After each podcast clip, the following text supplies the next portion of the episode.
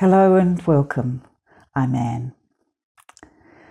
Well, the Hebrew scriptures tell us that the Israelite peoples, when they journeyed from the land of their enslavement to one of freedom and well being, whenever they stopped, their leader would pitch a tent um, some distance away from the camp, and he called it the tent of meeting. He said that anyone could go there when they wanted to ask something of the Lord. Later, the people made a special purpose tent of meeting they called the tabernacle. A pillar of cloud covered the tent when it was erected, as a sign that the glory of the Lord filled the tabernacle. And in all the travels of the Israelites, whenever the cloud lifted from above the tabernacle, the people would set out.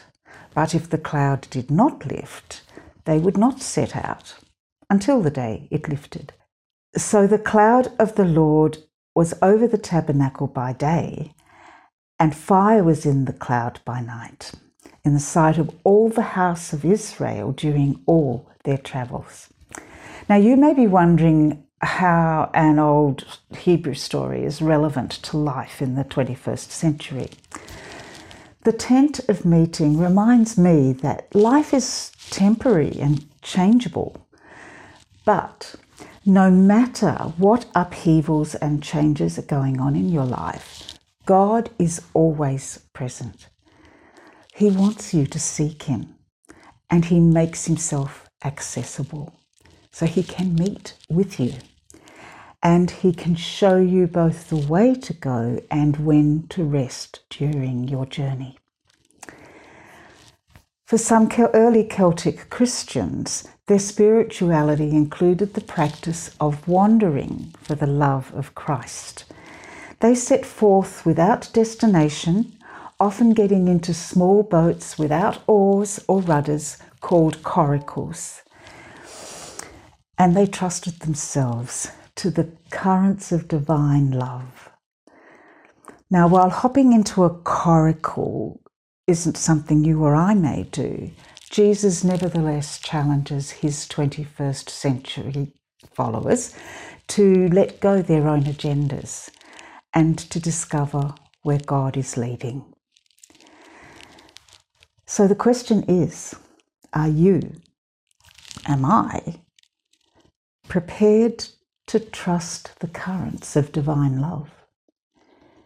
Christine Valters Paintner in The Soul's Slow Ripening notes that the Christian scriptures speak of a way, but it is not the path of our expectations. It is not the 10 step plan to inner peace.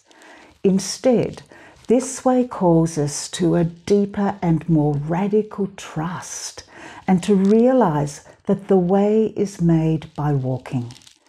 Each step is shaped by listening to how the divine presence calls us forward, the direction we take, the choices we make, and how much control we are willing to yield.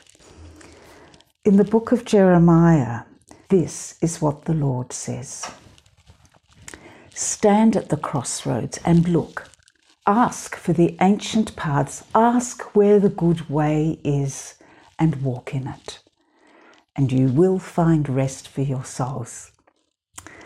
When Jesus was with his disciples, one of them asked, um, Lord, we don't know where you're going, so how can we know the way?